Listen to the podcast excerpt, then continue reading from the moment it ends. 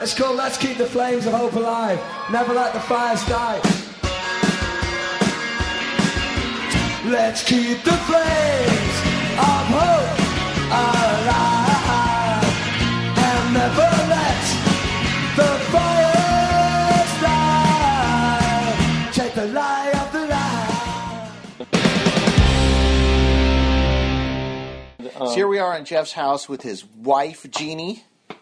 His son Ryan, who was with us yesterday, but in but he's but in being thirteen boy, thirteen boy, thirteen boy, 13, Being a 13 13-year-old boy, thirteen boy the is a song by my day, next, now it's the next day, and he doesn't want to be on the We'll podcast. talk about it. Well, we'll talk about it. And my son Owen is here as well. Say Come hi. on, Owen. Hello. Okay. So look, here we are. We're talking. Um, uh, what's the name of the podcast? this is the Never Let the Fire Die the the Fire Die. alarm podcast. yesterday was record store, and yesterday was Mike Peters' transatlantic uh, record store day extravaganza, where he played four times. Um, he played. He but he actually played. First, he recorded times. eight, eight seven-inch singles, uh, versions of um, Two Rivers. two rivers. Yeah. and then he played at like four different places, including was it three or four places? Well, I know that um, there was a listening party in Wales, and then there was people staying in line at a record store in Wales, and he went and just played for the people staying in line. And then he went to London, where he played an actual show. Then he went to New York City to Looney Tunes and played a show, and that was at about 1 p.m. on the 21st. And then he got on a plane and he flew to Los Angeles and start played at 8 p.m.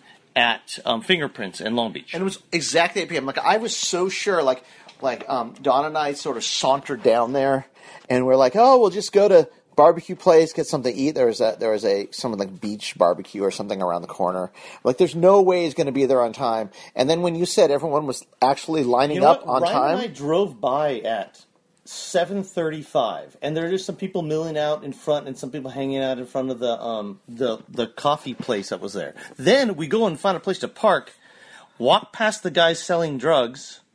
Yeah, we, that was on the other street. Oh, so Third were- and Fifth Street are where the people. Yeah, are well, now we know where- Fourth Street is is pretty much open. Yeah, um, and so a lot, and then we saw the people had, and then we went to get some food, and people had lined up, and then they're giving out the records. It was all organized though. Fingerprints is really good. so. Fingerprints Fingerprints is an awesome record store. and uh, they have a, they actually have a stage in the back.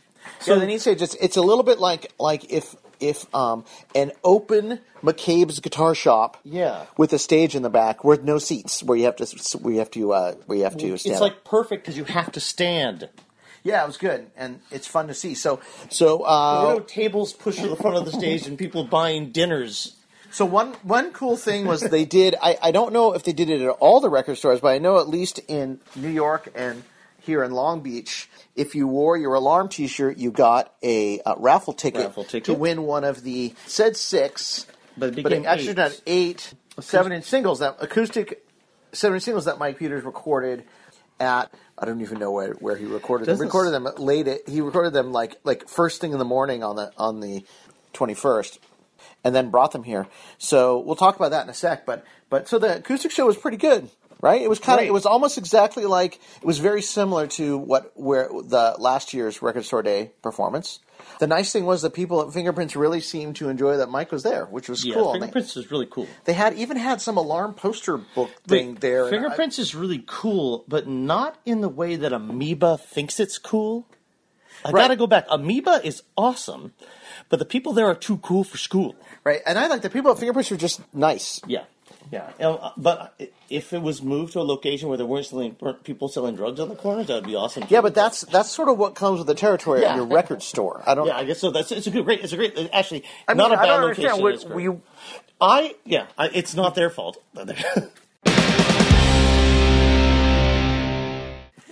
so I oh you have the set because you actually um broad did you broadcast the set on Facebook Live? I did, and in my for the first three songs, um, I was doing it in landscape like everyone tells you to do, but Facebook turned it to the side so that it was sideways, and then Facebook said, "Why don't you turn your phone?" I'm like, "What?" So I turned my phone, and then suddenly it was right up. No one in the comments. There are people commenting the whole time. They didn't say, "Why don't you turn your phone, Jack?" they didn't say anything. So anyway, I turned the phone. It was fine. So I do have it. I don't have the set list in in front of me, but it started off with a request for uh, Peace Now. We started with the request for Armageddon in the morning, which Mike Peters ignored. and Well, I said. Armageddon, and then he said, and then someone else said Peace Now, and he played it. And it was a really good version.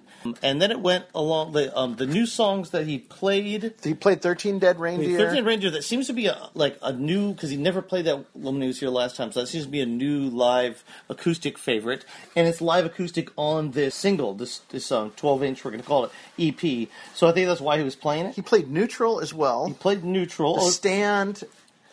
Um, Spirit of 60 76. Spirit of of 76 76. ended. There's no six, 68 guns. Spirit Spirit of seventy six. It was half the new lyrics, half the old. lyrics. So here's the thing. So at the end of the show, they did the raffle, and here's here's what I'm thinking is doing the raffle. I'm thinking, please God, I don't want to win because people are gonna people would say if I won that um was fixed. that it was fixed. Um, it's going to be fixed. It's going to say this is fixed. Oh, and I was so relieved, so relieved when they called 150 that wore a alarm. How many? It looked like 20 out of the. Yeah, so all you had to do was wear an alarm T-shirt, and you had a chance to win this um, this The specially LA recorded. people are too cool for that. LA people are too cool. I was trying to say, even last year. So last year when I went to fing- Fingerprints, I was late. We went to the kids' like school carnival, and then um, first, and then like I ran down there to get there, and I had an alarm T-shirt on, and I parked on Fifth Street just like you did, and I got out of the car and I was like, oh my god, I'm wearing an alarm T-shirt. To an alarm show. I can't do that. So I got back in the car and put my sweatshirt on because I was too embarrassed for the exact reason you described. Nobody wears the concert T-shirt to the it in an ironic way. Well, or if you bought it at the show. like if you go to like U2 now, you'll see like a thousand people wearing the shirt that they bought at Right, the show. right, right. But but for us, you never you always would wear some obscure t-shirt for some other band or something not even related or that's just the way it is. That's our culture. But this time I'm like Forget it. I threw everything out the window. I'm too old to give give a crap. Plus, they so said I could wore win- the alarm you t-shirt. win something. Plus, they said you could win, so there was a and there was a request that people wear alarm shirts. Right. yeah. So anyway, so I I was so relieved. I'm like, oh, it's it's number seven, not number nine or whatever. So happy I didn't win. And then, well, Ryan won. well, it turns son. out, it turns out, So it turns out that number seven was actually Ryan's, my son's, and uh, he had come. He was wearing his alarm shirt that I got for him. He actually has more alarm shirts hanging in his closet than I do because mine are packed away, and um, and so he won. and Jules actually complimented him on his hair too, which is pretty good. Yeah, I didn't, he didn't get to hear that. He didn't hear that. No, no, he was was- off doing Oh, something, was looking really- for it was- records yeah, or it was- something it was like that. Because Ryan's hair does look really good. I like the new long hair. Yeah, it, he looks good. Then he gets it cut, and then it goes back again. He does a good job. He's lucky because he's not like the rest of us. Well, he's like Jeannie and Shelley, Yeah, he where his doesn't hair have can get that straight. curly hair. Where his hair can get straight instead of look like like a Yeah. fro he bush. doesn't have the fro bush that we have if you try to grow it long. Um, anyway, So anyway, so so Ryan won. So of course, immediately someone says fixed when they heard that it was Ryan. Ryan it wasn't Ryan all. He just happened to be one of the few people that wore yeah, a shirt. yeah, yes, fixed. If you had, if you people hadn't had had worn T-shirts, it would have been fixed. So, Okay, so, I want to say that he did win number six of eight, which is a which which is the 68! only which is the only one of these that actually has a significant alarm number on it. Because number one of eight doesn't mean no, anything. it's eighteen. Two of eight? It's twenty-eight. No, Three of it's eight. thirty-eight's nothing. Four of eight. No, Five of eight. no, Six of eight. no. Yeah, six of eight. yeah. Seven, six of eight, yes. Seven of eight, no. Uh, unless you're a Stiff Little Fingers fan, then that's seventy-eight. Re- Yeah, yeah, Revolution, but- not. But it's no. not anyway. If there was And 88, 88 Spirit, um, um, Electric Folklore, eighty. No, That's- I don't no, think it counts. 87. Yeah, and it doesn't matter anyway. So so um so All right, so then the record. So fingerprints, you know, if you if you um if, yeah, yesterday's record store day, and there was this eight track vinyl Two Rivers EP, which I think kind of shows like Two Rivers is the in quote single, which is probably not going to be a single from the record, but it's kind of the single, which is what this song is. And then there's seven other songs on here as well. Three electric songs that were were not on any of the um the red red, red blood viral black rec- records that were released last year. and Plus one new song on the acoustic side. what are those songs? So the new songs are uh, a, well, a new version of Two Rivers, um, a song named Transatlantic, a song named Blood Red, Viral Black, which I believe Billy Duffy plays on. Yes, he does. Um, a song called The White Count. And then on the And acoustic that side, has to do with blood, not with not with um, anything else. Yes. And then 13 Dead Reindeer acoustic, Armageddon in the Morning acoustic, Crowd Trouble acoustic, and then a song named Year One. And while I like the songs on the electric, electric side perfectly fine, and then especially the new version of Two Rivers, I want to talk about Year One. Because if you were in line and, and bought the record at the record store, you got a special insert That was that that then you would then stand in line and again and have Mike Peters sign for you. And the insert includes all the lyrics to year one on it.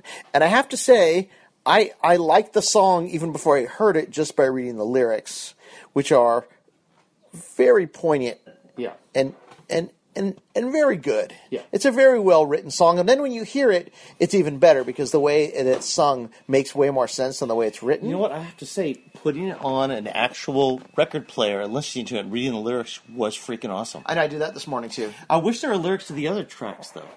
Uh, yeah, maybe maybe when it comes. But year one, I think, is uh, is sort of a standard. It reminds me a bit of Armageddon in the Morning. What do you think? Um, it does. It's it, well, I'd like to hear an electric version, but yeah, it's on it's on par with that year the one. day. I mean, Wow. I think the whole thing was over at like nine thirty, and then I think Well, everyone stood in line to get a get their their thing signed. Here, here's my uh, here's my signed insert um, for the record that is called Equals. is it Well, it said equals in Is the, it equals? Okay, this is Think the it thing. equals- equals? In- so on like the, I laughed, but maybe you're right. Well, okay, this is the thing. I don't know if it's called equals or not, but it's said on the Note, indeed, the album is called Equals. there was a British thing that came out, and it's like you can buy this in in UK, and they said equals, not the equal sign. But um, I think it looks like Two Rivers. Doesn't it look like Two Rivers to you? Two rivers, two two two blood red rivers. Yeah. It could also be something to do with neutral, the, Yeah. the song neutral. I don't know. There's And a, the- there's a on the lot back, there. There's those little symbols. and equals is the There's last a plus, and then there's the drum symbol, and The, I, the poppy it looks like. it's a it's a it's a nouveau poppy. It's going to be hard to describe what all these things are. Um, and then um, the circles, will, and then you get a minus, and you get three, four more symbols, We'll include the peace sign, and then uh, I think looks like I think this is from like headphones. it might be headphones, but then you get an equal sign at the end. So plus minus equals, and uh, these other little symbols. So I'm not sure what they are, but um, um, but let's let's let's go back to one thing I wanted. I was looking at this. I want to applaud uh, George Williams again for producing and mixing the electric side because it sounds It's great. fantastic, even on. Look at that thing that I have with the play records on, Steve. that that I got at Big Lots. So explain, because playing records these days is hard. So Okay, this is what so is have- what do you play your records So on? So I have two things to play records on. One, I can play them into the computer on a USB, and I can just I, on a USB, um, and you uh, and I can can you record them? yeah, it well, I can record them. I'm gonna it need your help yeah, with know, that. Know. and it has. I'll do it. I'll do it. But it has leveling. It has. I have software that lets you level, and it sounds really good. The thing I played it on was a. It's a seventy-five dollar device that I got from a discount shop that includes a CD player, an AM/FM radio, a phonograph, and a cassette player. Does we that, use does that phone play 78s as well as? no, it's just plays 33 and, Oh. and um, 45. And you can sh- you shove a tape in the side, which is hilarious. Will it record? Um, no, you would have to um to record. There's there's a there's an input so you can put an iPod in to listen to iPod things, and it's Bluetooth actually. Uh-huh. But there's no. Did you get that from like Big Lots or something? Big Lots, yeah. Big Lots. It's actually 50 bucks at Big Lots. That's nice. It's actually pretty so cool. my my um, and it fits in that little space I have right there. my phonograph setup is a little a little more modern, but vastly more complicated because it's it's a it's a Vizio soundbar, which I have the optical in coming from my TV, but it happens to have an AV in as well, and so I I plug the record player into the AV in, but. But the problem is, I spent like a half an hour trying to figure out how to get it to play because there's no actual like display on the on the um, soundbar except for some lights. Yeah, the weird And so. I had to figure out like for each different input, there's a different volume level, and I kept trying. I thought all the volume levels were the same, so I kept kept going you know, going to each input and seeing if the record would play, and it didn't play for for you know this is like ten minutes until I figured out that I had to go to each one and actually increase the volume To hear level something, to right. hear something. Finally, I fi- figured out, and it did sound really good. Yeah, that Vizio soundbar, um, it sounds good. It's just you have to know Morse code to get it to work. and also the other thing is my um my uh remote control stopped work, w- working too so it, Yes. it kind Oh, of it, it was a it was a it was a it was a huge like um mystery to investigate um so i mean it was fun like this is the first time i've actually gone to the in, okay let's say it's the first time in uh oh, would it be the strength record since since 1985 i would actually go to a record store get a record A record because we come home and play it the next day wait um to listen to it So we did Back we- then was way easier. We got it on a so on a CD. We got oh no, we got Electric Folklore on a cassette, for it on a cassette. And then on a CD. I don't think it We was got available change on a CD. No, um, uh, Change on a CD. It came from the warehouse. But it maybe change was the first one we actually got on CD for real. change, and I remember sitting there listening to it, and um, and I had to go back to Prison Without Prison Bars, and this was my favorite song. I still got all, still ended up having all the records on vinyl anyway. But this is the first time actually coming, like la- like after the um, the last year's record store day, I got the record that was for um, the movie. I don't think I played it till a couple weeks later. Oh yeah, I have that. I have that. Also, And I have the Declaration and, and the eponymous records as well. And I just, I mean, there's no, I mean, I like them. There's no reason to play them right. I don't right have now. the new version. I just picked up um, at a local record shop where a guy basically dumped his collection into a store and is selling stuff. That's the vinyl. That's the one over here in vintage Torrance? vinyl over in Torrance. Uh, the, he had um, both Declaration and the and the five song EP. So I picked up his his five song. You EP. bought them? I oh, I, I guess I have. I have all of our records in my you garage. have- yeah, our have- original rec- records. ours that we Yeah, purchased that we- together that- as a team. Yeah, as a twin. But I took team. them because you didn't want them or something. I don't remember. No, that wasn't it. And you also got all the Who CDs. I got. I don't. I think. I, I think I got Steved. no, I'm just joking. I got a whole bunch of records. What on?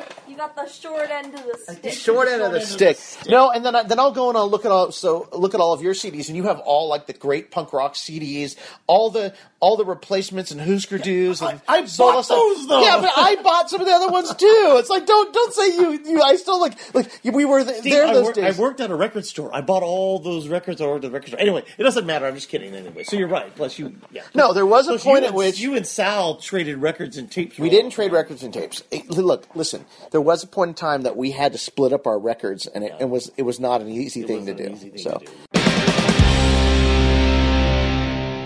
it was it was a really good time. Now let's. I think what we should do. Next time they do it, come out and wear your T-shirt. yeah, if they do it again next year, that was really cool. stuff. It feels like another record store day three years in a row is going to be a little p- pushing it. Like I would guess that next year they're they would. It's not going to happen. Well, um, Just when just when you people could come wear your T-shirts, I bet next year's going to be skipped for something else. So so there's that. there's that. No, they um, Maybe, maybe not. Um, yeah. Uh, I was going to say that they didn't bring any T-shirts to sell because they had no It was carry-on luggage. So, Oh, yeah, So no. the the record, the official record store day T-shirt. I don't know how many they had, but there weren't any. No, there weren't any for sale. I guess you could have bought them online. You could have Uh, bought them online. So let's let's recap. But the contest was this: we got two harmonicas from signed that Mike Peter signed from the Vans Warp Tour, and the idea was we wanted people to send in.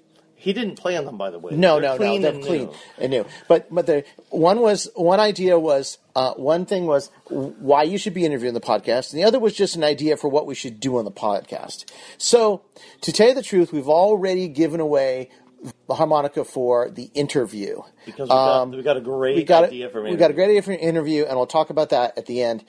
But so we're, this really is for the best idea, and so we'll read the ideas that people have here, and then we will figure out which one we think is the best. Probably, um, I was supposed to do it randomly, so we'll see. There may be some that we need to choose from, so we'll figure it out. Okay. Um, I, I, I like some of the ideas, though. Okay. So- So first idea comes from Bob Morris. He says subjects to cover would be Future of the Alarm. Lots of FB activity covers the original lineup, which is all well and good. I think the Alarm from 2000 up really made some of the best music. So Bob's idea is cover the future and the and the current the current alarm, which I like that idea. I think Mike Peters likes that idea too. yeah, yeah. So, all right, what's next? All right. The next one comes from Jeff Taylor. Um, it could be interesting to hear stories about bands the Alarm has toured with over the years. I like that idea. Yeah. I mean, you know, the the Long Ryders Long for Ryders. one. Lots of interesting bands that either open for them, Remember the. Cruzados? I do remember another, the Cruzados. Another Mexican They were, rock band. yeah, they were, they were like one of the guys, like some of those guys from the Plugz were in the Cruzados, they and then the and then one of the other guys, Elvez, came from the Cruzados, And- came from right, the Plugz right. as well. And um, and then uh, and TSOL. Still love that flower. Oh yeah, they. So um, cool, Jeff. Yeah, I like that idea. Um, all right, you're in. You're in the entry. Let's go to the next one. The next one is from TJ O'Neill. The subject I'd like to discuss is the Love, Hope, Strength Foundation. The fact that Mike and his wife had to both fight that battle and the foundation he set up to help spread the word on the podcast would be beneficial to the cause. It's true. We should do a whole Love, Love, Hope. Hope, Strength like recap podcast. Like that's a great idea too. It's going to be really hard to pick any one of these. I think we're I think we're going to end up just having to do a random spin to see who gets Yeah, it. we're gonna have to random- uh, Okay. these are all all right. TJ, you're Although in we're too. going to end up using some of these ideas anyway. People are going, why don't I get the harmonica? There's only two. No, no, no. You know what we're going to do? So, we just, so for, I mean, basically, These are all we're going to have to. These are all great ideas. We're going to have to ran, just. It's going to end up being random. Yeah. All right. The next one is from Ray, and Ray, I do not want to butcher your last name, so I'm going to say W. So Ray sent me a very long, nice email that I can't read the whole thing here. It's an incredible email. Um, and it turns out that Ray actually came in second place for the interview contest. We still may, um, we still may interview Ray, but you're you're th- being thrown into the you know to the to the uh, the group to to get for the random drawing. So congratulations. Um, but Ray, out of his email. Uh, one of the one of the most interesting things he said was this: I think my story is probably unlike that of most others. The fact is, I'm not a fan from the old days. I don't have a bias towards one area or incarnation of the band. My allegiance is to is firmly to Mike himself and the quality, the longevity, the determination, and the sense of community that he brings to fans. That's cool. Like that's a great interview topic right there. right. Yeah. So and it's um, era, not area, but that's good. Oh, did I say area? Well, I'm. You I know, think we may be while doing this. Uh, we may find um, it's so tough. I wish we had a harmonica for everyone. But anyway, maybe Ri- not a harmonica, but I mean, you know, these are all new and current fans of. Mike. yeah, And- we'll see what we can do. But but um, but anyway, Ray, you also get into the drawing. So congratulations. All right, so here is um, email from Donald Tatera, um, and Donald says, Let's call him Don because that's what I call him. "Okay, I talk to him. Don." When Jeff talks to him, he calls him Don. Please cover the mission of Love, Hope, Strength, celebrating its 10th anniversary, and having gotten many, many people on the list, and having found thousands of life-saving Marrow matches. This is the second one for Love, Hope, Strength. Yeah, I mean, we don't. There is we. It's not because we don't believe in love, hope, strength. It's um, it's. I think it's great. I think it's something we just haven't covered because we had so he's, Mike wanted to cover like do old records, do the single, do the, and so um, I think that's a great idea to have some more information about love, hope, strength generally on the. I mean, maybe we should interview people from Love, Hope, Strength too. Yeah, I think well, Don's one of them, and I think um, I definitely think that we will do that. And actually, we should in various podcasts do an update on what's going on. If we can get information on the number of people signed up, the number of lives saved. That's not not a bad bad idea. Like No, what? It, like no. even have a, like a diagnostic at the end of the podcast or in the middle. That's like here's the level Hope, Strength up, update. yeah, and just talk about it. And I think that's not bad for the just the whole idea of what's going on. So, So Don, that was great. I hope I can call you Don now because Jeff told me that I could. And uh, yeah, so you're in too. Good, congratulations. Into the into the drawing. All right, the next person that's going into the drawing is Mark D. Mark Mark actually I also also um, don't want to butcher his name when I try to pronounce it. But Mark says, I was fortunate to record with Mike Peters in the scripture sessions. It was a wonderful event, a fantastic day. My story would tell Mike is an ex- why Mike is an exceptional artist due, the fan- his, due to the fantastic treatment and experience. So I, I think what Mark is saying is, let's cover the scripture sessions. and also Mark was on stage um, with Mike and recorded um, onto a McCabe CD, which is got a McCabe's live CD. Oh, that that's CD, awesome. Which would which would be a really cool idea for an awesome experience and something to talk about. So those are both good. yeah, that's both great. And I think I mean these. so actually, yeah, the McCabe's, The idea of Mc, of, of um, McCabe's and the scripture McCabe's sessions. Scripture are both fantastic. I mean, we did do something at McCabe's one time, but I mean, not not a person that would that went on. Stage No, I think this is good. CD. So, Mark, you're into the drawing. Yeah. Good job. All right, this next one is from Danielle from Temecula. and a um, it's another incredibly Another great long, great message. Good, good. message. Uh, this is her suggestion. What subjects would you like to cover in the podcast? I have to admit, I haven't listened to any of the podcasts. I mean, that's, Well, that's that's- mo- most people. That's not rare. really, is not rare. You're not in. I looked at the stats the other day. That's not not a. You're you're. It's not like you're you're one. You're one of the majority. No, there, it's like on the podcast feed. There's um, it's better on YouTube and, and the videos than the podcast let's, feed. let's I move listen on. the podcast. feed. Okay. Uh, oh, so let's let's continue. Danielle says Mike is a great storyteller, so I'd love to know what stories he has to share that he hasn't already. Whether it's related to music, his visual art, life in Wales, traveling the world, or what else he'd like to experience in a lifetime. Well, the good news is we're going to interview him again soon. Um, Actually, tell you the truth, that interview may come. I was going to say come before this, but it's not because we have to No, get this one get this one out. What are some of his fondest and fanciest fan memories? Uh, people waiting backstage, people coming on stage. I don't think Jules can hear some of those. Okay, stop it. the first time he got noticed as a celebrity, etc. I love to hear musical guests on the podcast, other musicians that have toured and played with the mic. Hey, we'd like that too. We've, liked it, we've tried. So we'll get some people, did some artists. Setting up those Skype calls is kind of hard for us for some reason, but we'll try to do that. I like that idea. Um, other than bringing um, friends to shows, sharing Man the Camo Jacket, making people wear LHS, and encourage them to get on the list, what else can we do to support Mike's mission and save lives one, save lives one concert at a time? So that is her submission. Those are, those are a bunch of great ideas. great ideas. I like. I really like her idea about. Um, I really like her her point about not having not listened to the podcast. Yeah, well, I mean, that's what I said. It's that Just like is not else. unique. Just like everybody else. You're- well, you're- well, I hope she listens so she can hear whether um, she won or not She's because. Oh, she's yeah. she's going into That's the why drawing. we've drawn this out so long, so people listen to episodes to see if they've won. or That's right. It didn't work. Okay, so the next one is from Graham Lampin, who is an age-old alarm fan from from many many years back on the mailing list and stuff. And from way back. Graham actually emailed us went for our alarm alarm uh, podcast and told us how wrong we were because we missed one of the recordings, which he was right about. So he would like us to do that, and we are going to do that with. We're going to do an update with Graham anyway. But Graham gets into the drawing for this.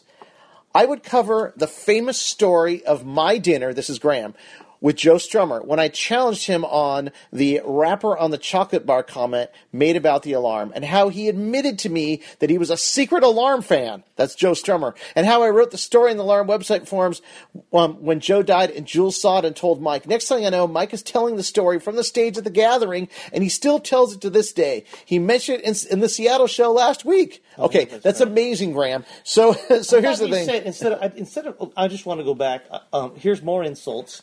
I didn't know he said wrapper on the chocolate bar. I thought he said shadow. That's of a different one. Different one. Yeah, yeah. He what a great guy. Anyway, um, Well, anyway, I'm not Graham. I mean Joe Strummer. Sorry. so so yeah. I mean, I mean, Graham, we we do want to do that, and we do want to talk to you about all that, and that'd be cool. And that's why you're getting into the drawing. All right. The next one is from Stephen Wright. Suggested topic: opening acts. This is the No, second, one we got one, like this. I think people okay. like. The Alarm was an opening act for some great performers. I saw them open for Dylan. I'd be interested in Mike's reminiscences about what he views as his most exciting experiences as an opener. Ooh, that's different. That's different, right? like that. At the same time, many bands have opened for the alarm through the years. I'd be interested in Mike's thoughts about some of the best, maybe even unknown bands who opened for them. Could some of them be the future of rock and roll? That's pretty cool. I like that, Stephen. Yeah. I like that idea. Here's, here's one thing I've no- noticed though through through the years of of being um, going backstage with Mike and stuff and news is is like a lot of the times the main acts aren't even in the building, Building when the the opening opening acts are playing. playing, yeah. But sometimes they are, and when they're t- I think it's different when they're When you're touring, with the band. totally. Yeah, when when you're touring and there's a different opening back in every city, opening band in every city. I think it's different, and the, and the headliner hardly ever he- hears them. but when you're touring together, yeah, it's so so I think that totally makes sense. So Stephen, good job. You're in the drawing too. So the next one is from Ellis Meredith Owen, and there's two good parts of this, and, and one The whole thing's um, good. The whole thing's great, and I just want to read a little bit about because this is not Ellis's entry, but this is well, my story has already been told in Alarm 30 site, but perhaps your listeners would be interested to hear how, from getting a text message out of the blue from Michael Leslie Peters, that my community choir became involved in recording and backing vocal, vocals for the releases of Declaration of Strength, and what it's like to perform at Horizon Sings or Poppies Falling from the Sky or Gathering 23. Anyway, so that's really good. I like I learned that background, and I'd love to interview the interview for that. But let's read your idea. I'd like to see a poll. What is the favorite alarm song of all time?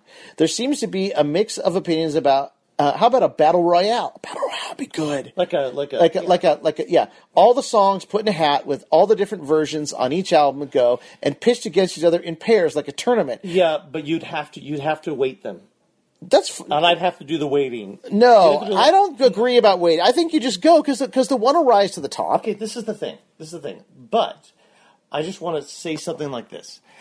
Maybe you have to do it by record or something because you do not want the the first in the first round to have Spirit of seventy six and sixty eight guns take take each other Okay, on. so we do it by record, and then you find the best couple songs. That, do it by the Yeah. album, and then you can Or- you can narrow it down like era that. or something because yeah, you yeah, yeah. You Okay, can't really have Okay. you can't have this is the, this is why the NCAA tournament um, has like number sixteen versus number one play in the first round. I know. Okay, we can wait them then. I don't, we I can don't want wait. to weight them, but I just don't. I just want to make sure like singles are different than other songs. Then, then here's what we'll do: we'll do albums like the eras together, Yeah. and then you find the best song, and then we come come up to it. I like that, Ellis. That's a really really good idea. There you go. You- are in the drawing too. All right, this next one is from Stephen Gendel. Here's his ideas: do two polls. One on what 12 songs should compromise a combo b- Blood Red, Viral Black album. One selected by us, old alarm fans, and other by our children. In my house, it would be about 50-50 overlap. I like that. Oh, we did- Um, did we do we should. We, No, you know we what? didn't do it. So we, we can't do that now because it's too late. But I think the idea about the best songs, like from Ellis's idea, but but done between the kids and the Yeah. adults, that would be good. So I love that. And then next one, next one is one I think we're going. We were planning to do any anyway, but I still love it, and that's why Steven gets into the drawing. yeah. Some of them Okay, go through each prior alarm album and say what you think the first single should should have been. First, what the alarm chose. I Oh, we could do that right now. chose okay, right? I'm going to say Declaration should have should have been Blaze of Glory. There, Blaze of Glory should have been a and single. then on We Are the Light should have been the second single. Okay, and then Strength. Um, Strength singles are pretty good. I think the problem was there's only nine songs, and I do think at the time it wasn't okay to have a more punky song, so it would have been hard to do. I think the singles are fine from Strength. I don't Yeah. see any any problems. Eye of the Hurricane. I definitely would have gone for Shelter first or One Step Closer to Home as a single. I don't know how that would work in radio, but I think they would have been better. I know that Rain in the Summertime actually got them got the alarm some some pretty good popularity, but I still think Shelter or One Step Closer you know to Home should have been um, a single. So I think I think they chose right. I think Rain in the Summertime and then um, Permanence in Change should have been the second single. Instead of Presence of Love. Presence of Love did well no, though. no, I, I like Presence of- It's fine, but they could have chosen Shelter because it has close to a Who song. They probably couldn't have chosen as a single. Oh, There's a Who so? song that has very similar guitar riff. I don't know.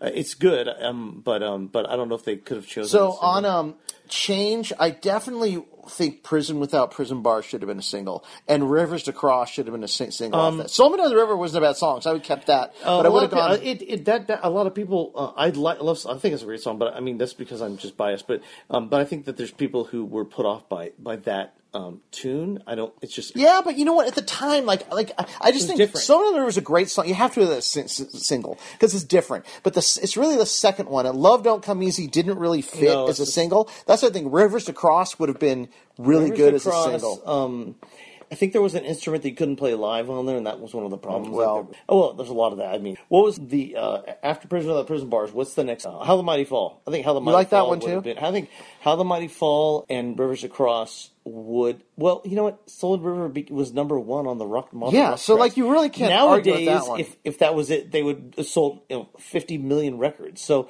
uh, all those no those radio stations. So then, then for Raw, we'll, we'll finish up with this, and I just think obviously, "Wind, Wind Blows Away My Word" should have been a single for sure. Uh, and I, you know what, I to me, Hell or High Water should have been a single. I like those two. So there you go, Steven. We did it. You're in the drawing. All right. So next up is Matt Tremmel. So first, I'd like to say that Matt Tremmel is actually the winner of the My Alarms the story, Story. contest. Story. But I think Matt had there were there were several several things that went into Matt's Matt's win, and I think some of it had to do with Matt's uh, how Matt was going to going to deliver his story. his story, But anyway, exactly. the second part of Matt's email is one topic I've not read much about. Is Mike is entrepreneur. I work in brand management. I often marvel at how he created a cottage industry to survive and then thrive as a provider for his family. I could foresee him being the cover story for business magazines as he was a pioneer in the internet and get and, and the gathering concept of destination concerts. He's also been prolific in his output as a solo artist and under the band umbrella. This is another reason I met. This is an amazing, an amazing point. story, It's an amazing point that he makes on this. So, Matt, unfortunately, you're not getting into the drawing because you already won. Won. But this is a really good idea. we'll- we'll try to cover And I think we should too. try to cover it. All right, here's the last one that's getting thrown into the the bin for us to pick names out of. It's from Amber and Doug.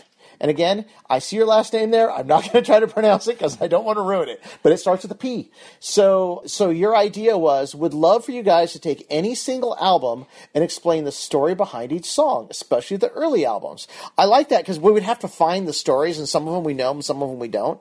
Just like But that's a that's a really different idea that I think is like that's honestly like that's almost like a song by song podcast. You could do we could have podcasts for years going song by song with the story behind each song. So I mean that's a really good one when we you know for like for like content like in between like we we did we did Georgie did alarm alarm. I think there'll be more stuff like that. So that's really good. And even though you guys sent it after the deadline, I like this enough that we're going to throw you guys into into the hat as well, and we'll come up with a name in just a few seconds. Now wait. I just want to thank everyone else who sent in an entry. There were lots of fantastic ones. We will be covering some of your other stories that you sent in. Each person that we mentioned will probably cover their story at some point too. There just were a lot of entries to go through. It's And two, so- yeah. And sorry we're so late on this. This this contest came at a particularly bad time for us. Yeah. When we set it up, so we're trying hard, and now we're going to put everyone's name in a hat, and we're going to pull one out, and we'll see who wins. All right, so here we go. Do here come the go go go. I'm gonna pull. Perfect, Jeff. Go. Do do do do do do do do do do do do do do do do. Dun dun dun dun dun dun. And the winner is Danielle from Temecula. All right. Randomly selected by Owen Fulton. So Danielle, I will be um, emailing you after this podcast plays to tell you that you won. And that was fun, guys. I want to tell you though, I never want to do another another contest again. like, contests are hard. It's really, really. Contests are hard when a parent is in the hospital and dying. Yeah, that is that is. a difficult way to- oh yes. So Difficult way to do a contest. So I think I think a con- maybe there'll be another contest, but uh, but it was it was great to have all the entries in. Not for the people. It's just it's just I I it was great ideas about the uh, about what should be covered, and you know Mike Peters really wants to cover brand new stuff going forward also, but he also wants to tell stories. So I think a lot of the story ones. yeah are a lot of this stuff is great. So anyway, congratulations to Danielle. Congratulations to Matt. We're going to do Matt's story on the next podcast, but I decided to collect it all together because people have been waiting too long for it. So, up next is what I felt was the best entry for why someone should be interviewed on the Alarm podcast. And I think the reason is it's a very universal story about the alarm. And Matt not only could write the story and read it really well, but play alarm music too. Uh, it was very impressive. I was very impressed by Matt's entry, very impressed by his effort, and I don't want to introduce it too much. I just want you to listen to it. So, up next, and to end out the podcast for this time, is Matt Tremmell's My Alarm Story.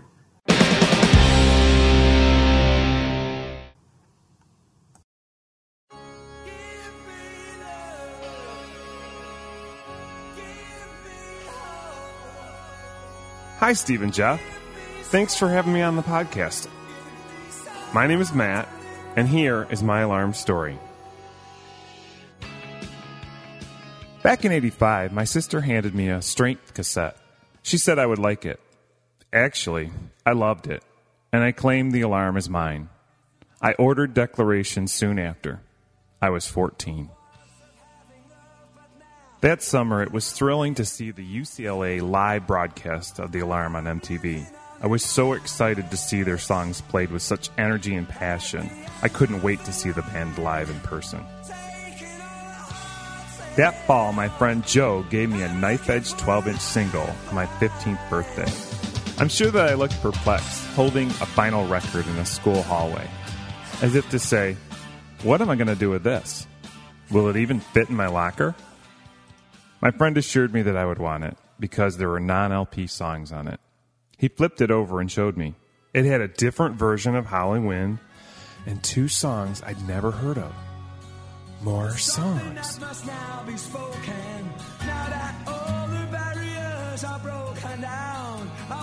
I wondered, how many more of these 12 inches are out there? I was determined to find them.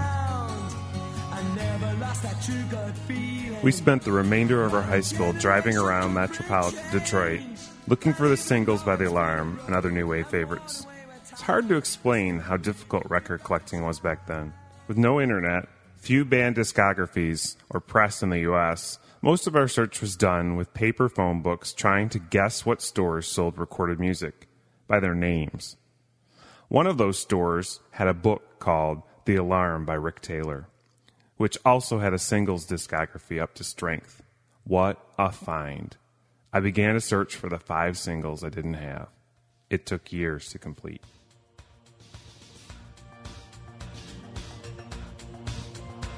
As a teenager in the 80s, of course I got my news from MTV. And when they announced the world premiere video of the first single from Eye of the Hurricane, I waited with bated breath. It came on at a designated time, and I was in front of the TV.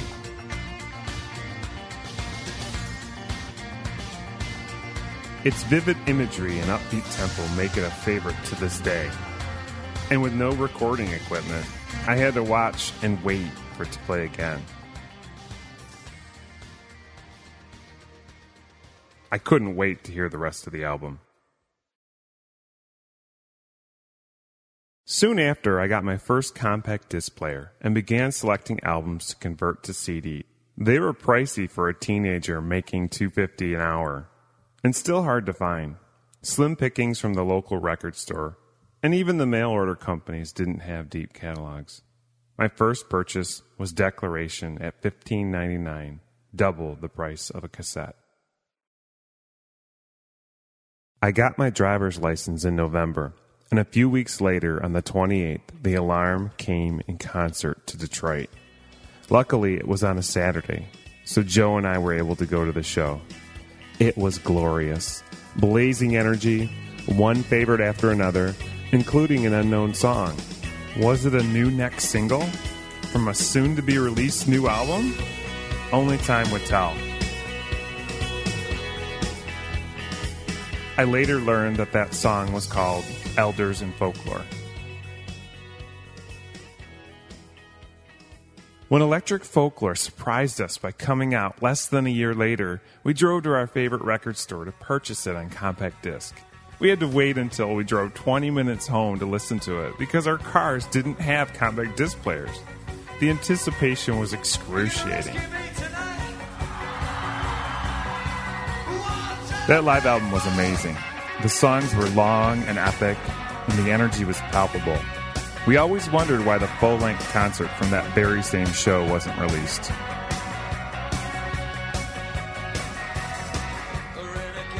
Another significant release by The Alarm in that year was a guitar chord book called The Best of The Alarm that included songs from the first three albums.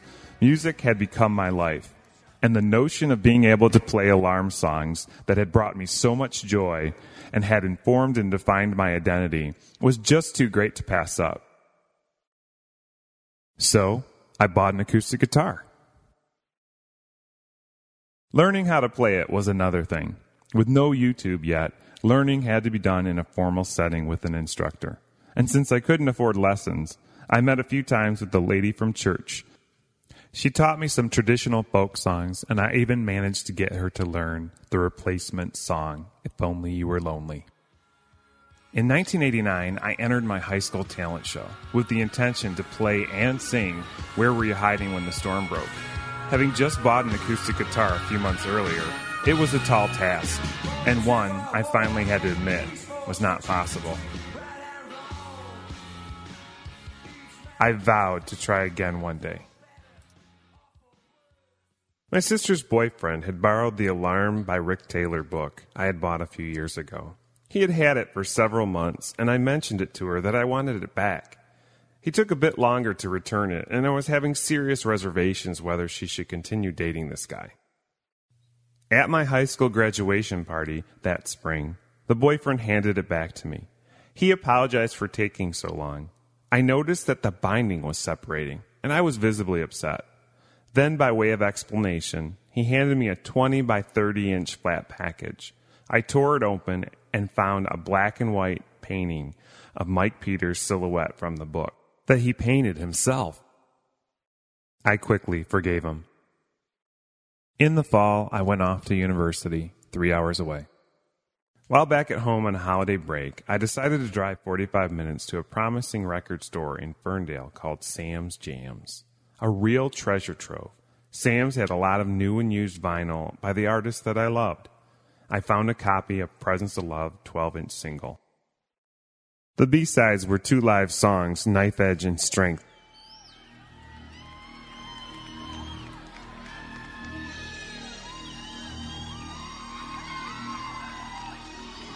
As I approached the cashier's line, a stranger approached with an interesting offer. Hi, my name's Nick. I'll give you $10 if you let me buy that record. Intrigued, I gave him a bit of a third degree to measure his fervor for the alarm. He checked out. I also learned that he played electric guitar and wrote songs. Nick lived 45 minutes in the opposite direction from the store and had heard of the single from his sister's friend the day before. He came specifically for that record. Had he come even a few minutes later or not spotted the single in my hands, we would never have met. We exchanged phone numbers and I handed over the single so he could buy it instead. I went back to university. Over spring break, I phoned and asked Nick to come over to my folks' house. He brought his electric guitar and we sat on the floor listening to records. When I returned from summer break, Joe, Nick, and I formed a band aptly named Second Generation. We managed to write a few songs and hold a couple of practice sessions. With school a priority, though, the band didn't gather steam. However, a friendship was born. When Change first came out, it was hard for me to get into. The singles were harder edged. Sold Me Down the River and Devolution Working Man Blues just didn't hit the mark for me. I felt that No Frontier should have been the lead single. Over time, the record became my favorite. The sound and production are incredible. The songs were some of Mike's most varied lyrics, and Dave's guitar licks are truly innovative.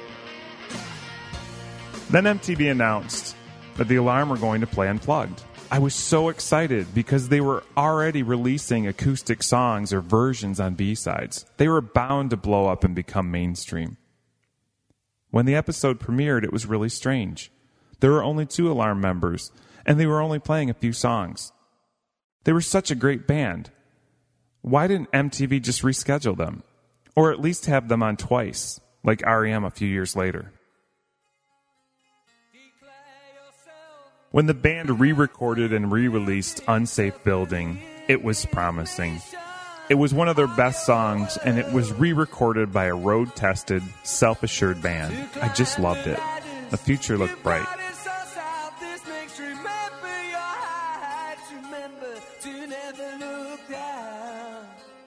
And then Raw album came out. It was another head scratcher. It was uneven. Half the album was really great, and half was just okay. This just didn't seem like the alarm that I knew. The alarm did not come to Detroit on the Raw tour. We had heard that they had broken up and that Dave was going solo. The record store sold the Brixton Live video cassette, and I saw Mike's last moment with the alarm. It wasn't pretty. The acrimony was evident. I only watched it once. Then, on September 29th, 1992, Nick phoned and said that Mike Peters was playing the Marquee in Detroit with a new band, the Poets of Justice. I could not go as I was working midnight shift as an intern. But the next day, he reported that the show was amazing. He learned that Mike was playing in Ohio at Kent State University that Friday and said, We have to go. Caught up in his excitement, we drove four and a half hours after his workday shift and arrived just in time for the show. Mike and his new band did not disappoint. I got the set list and we hung around and talked to Gary Zoldos, who was part of the tour. The show was so great we wanted to see another, and we hoped that one was nearby. We asked what the next one was. It was not. It was in Asbury Park, New Jersey, seven and a half hours away. Gary encouraged us to come and said he would get us on the guest list if we made the drive. So we did.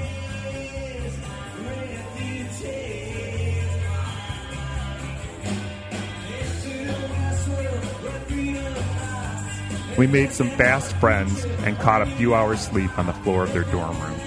At dawn's early light, we made our way to Springsteen's stomping ground. When we arrived, I was so excited to see the ocean that I jumped right in.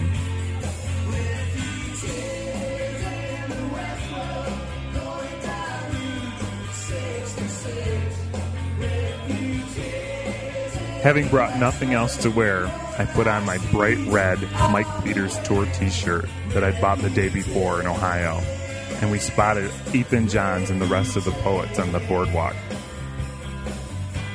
They were as surprised as we were. When we arrived at the venue that night, the legendary Stone Pony, we were in for a surprise. We were not, in fact, on the guest list. We panicked. We were almost out of money and still had to get gas and get back to Michigan. We summoned Gary from the door and hoped for the best. After an excruciating 20 minutes, Gary appeared at the door, recognized us, and said, These guys are with the band. Please let them in.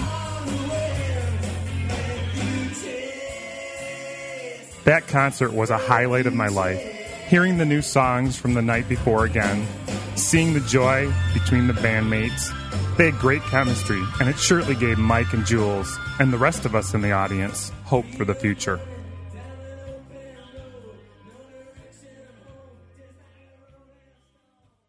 We drove home that very night since I had to work that Sunday evening. I fell asleep at my desk. The following spring, I completed my college degree and started an entry level job. I started playing guitar and writing more songs in my spare time. Back home, I had heard of a venue where musicians got together and played music, a predecessor to Coffee House open mic nights today. I convinced Nick to come. With a few hours to spare, we rehearsed Absolute Reality. It just made sense to play an alarm song. However, the last minute song selection got the better of us, and our ambition was not matched by skill. We played original songs instead.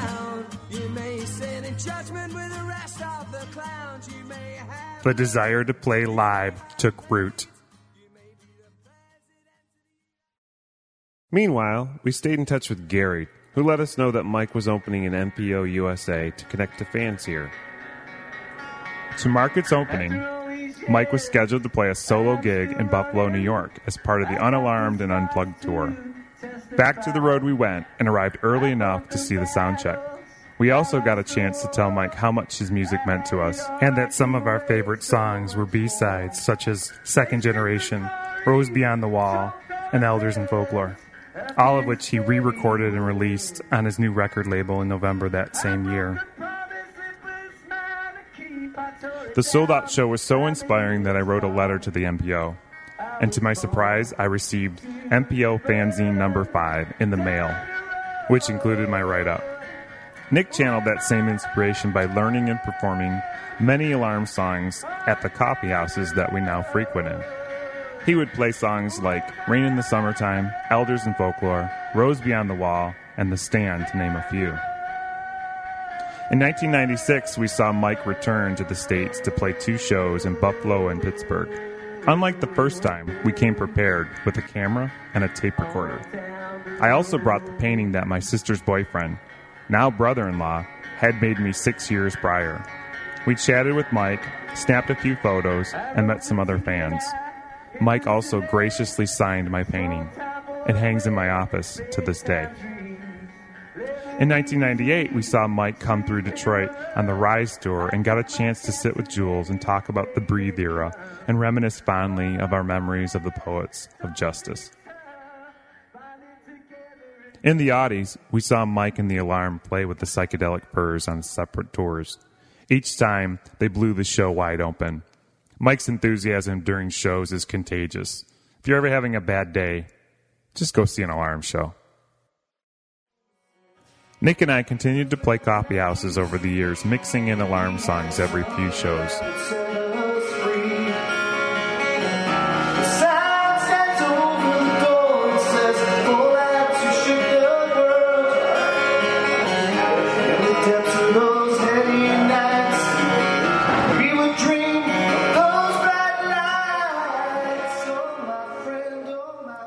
Dear listeners, do you remember how I vowed to play the song Where Were You Hiding When the Storm Broke during that high school talent show years ago? Well, it became the first alarm song that Nick and I played together on stage. We worked out an arrangement that worked well on acoustic guitars, and it became a favorite to play together for years to come.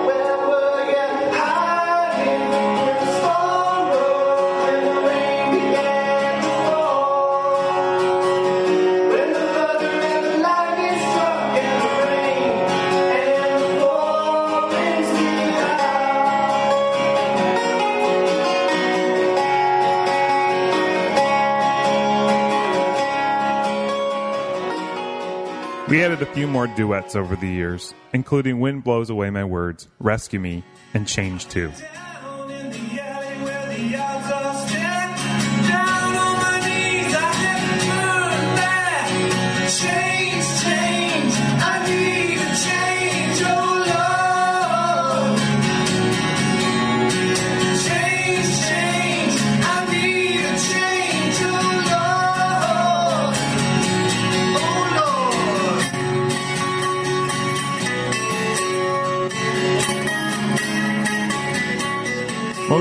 Recently, we've been working on No Frontiers, Strength, and Prison Without Prison Bars.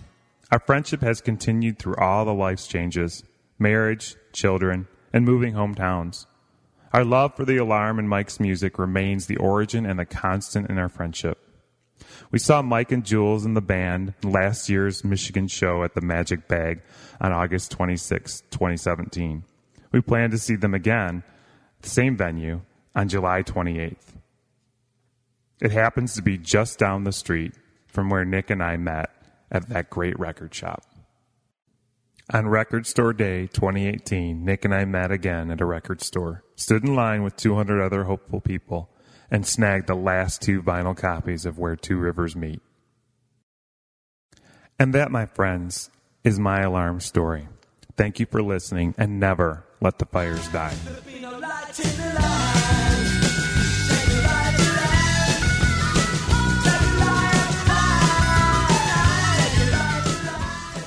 Go through each prior alarm album and say what you think the first single.